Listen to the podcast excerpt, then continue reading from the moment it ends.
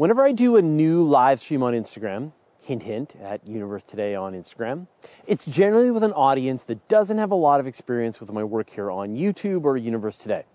They're enthusiastic about space, but they haven't been exposed to a lot of the modern ideas about astrobiology and the search for extraterrestrials. They have, however, seen a lot of science fiction TV and movies. And so the most common question I get by a long shot is, do you believe in aliens? It's actually a more complicated question.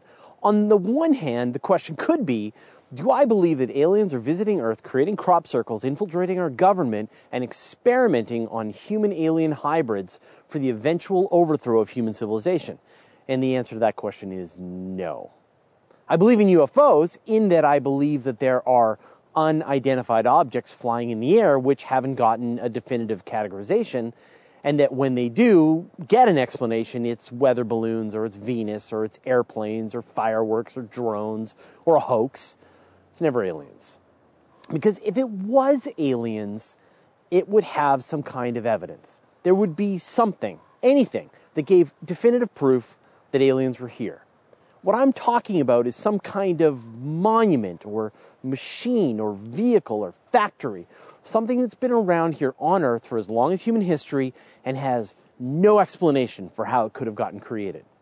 UFO researchers point to things like the pyramids or statues on Easter Island or the Nazca lines, when there's plenty of evidence those things could be created by humans and the tools of the age.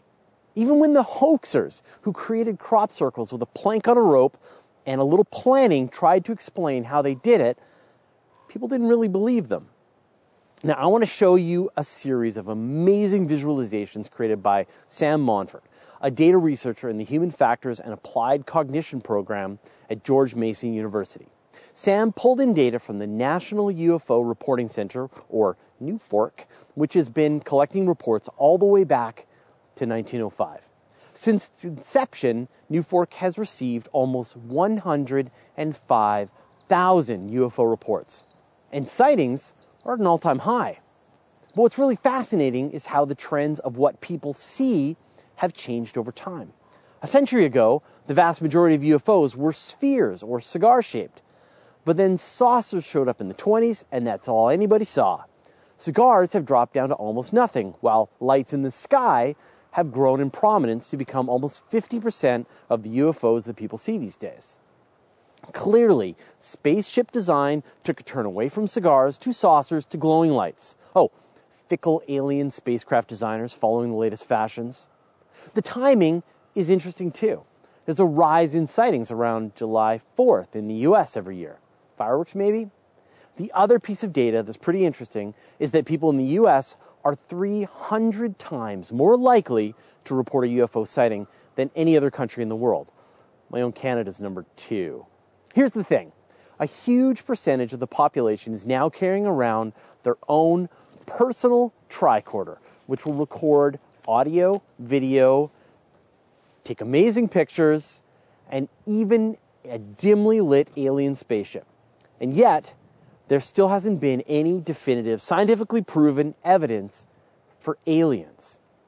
Google is watching everywhere I go and reminds me that I visited Home Depot last week but you think that an occasional trip to an orbital research facility would get picked up?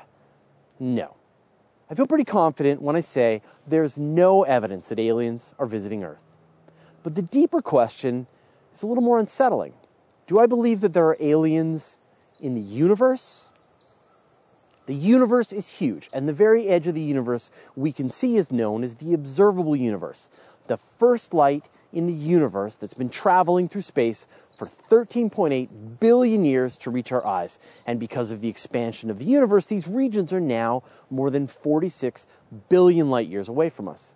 That's just the observable universe. The actual physical universe is much larger hundreds of billions, trillions, quadrillions, or more light years across. Maybe it's even infinite. Forever is a long way. And we know that the universe is old. It's been around for 13.8 billion years. Our Milky Way has been around for almost that entire period. The solar system showed up a relatively recent 4.5 billion years ago. We're late to a party that's been raging for almost 10 billion years already. Fossil evidence tells us that life formed here on Earth pretty much as quickly as it was possible to do so, just a few hundred million years after the Earth formed. And it wasn't entirely a ball of molten rock. Life popped up and started evolving. Multiply the universe's age by its size, and you get a place that really should be teeming with life, and yet we don't see any evidence of aliens, not in cigars nor saucers. And this, of course, is the Fermi paradox. And we've talked about this several times in the past. We can't seem to find any evidence of aliens or their robotic spacecraft, which should be busily colonizing the Milky Way, turning every planet they reach into more robots. The Fermi paradox has been the source of arguments and existential terror for many. In fact, if the Fermi paradox doesn't bother you in some existential way, then I don't think you've thought about the Fermi paradox enough. In a second, I'm going to talk about the rare Earth hypothesis, why life may be common, but aliens aren't. But first, I'd like to thank Ert O'Hara, John Splendido, Daniel Morrison, Leon Spinel, and the rest of our 694 patrons for their generous support. If you love what we're doing and you want to help out, head over to patreon.com slash universe today. Are there aliens? There might be single-celled, simple organisms across the universe, but more complex animals like we have here on Earth might be incredibly uncommon. This is the idea of the rare Earth hypothesis, which was put forward in the year 2000 in a book by paleontologist Peter Ward and astrobiologist Donald Brownlee. And if you have any interest in this subject, I highly recommend you give it a read. It's very readable. In this book, Ward and Brownlee argue that the Earth was lucky in many factors that we never really thought about before. Now, the Earth is at the right distance from the center of the Milky Way, we're not bombarded by radiation, but we're not too far out that we're in the outskirts with no heavy elements. We orbit the right kind of star in the right configuration of other planets in the solar system, no big bully super Jupiters that caused havoc with our planet or kicked us out of the solar system entirely. The orbit of the Earth has been stable for a long time, following a roughly circular orbit around the Sun. Our planet is the right size and density for life to survive and thrive with plate tectonics, which helps recycle our rocks and atmospheric gases so you don't become a hell world like Venus. With a single large moon that helped regulate our tides and provided an environment where some life forms could have been forced to find a better way. And then some kind of secret sauce that helped give Earth life the kick it needed to go from simple to complex life forms. And maybe there's life everywhere, but we'll never find anything more complex than bacteria. Or maybe we'll never find anything anywhere, ever.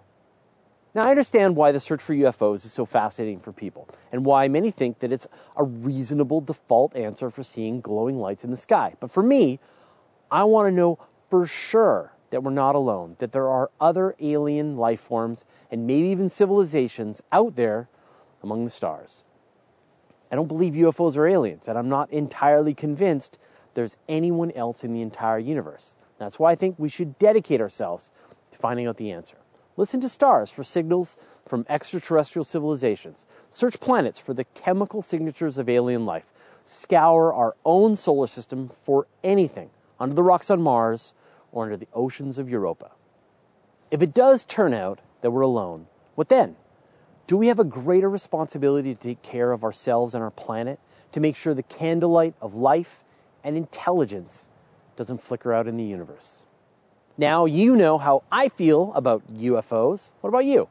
Do you think we're being visited on a regular basis? Do you think that there are aliens out there somewhere waiting to be discovered? Or do you think we're all alone in the universe? I'd like to know your thoughts.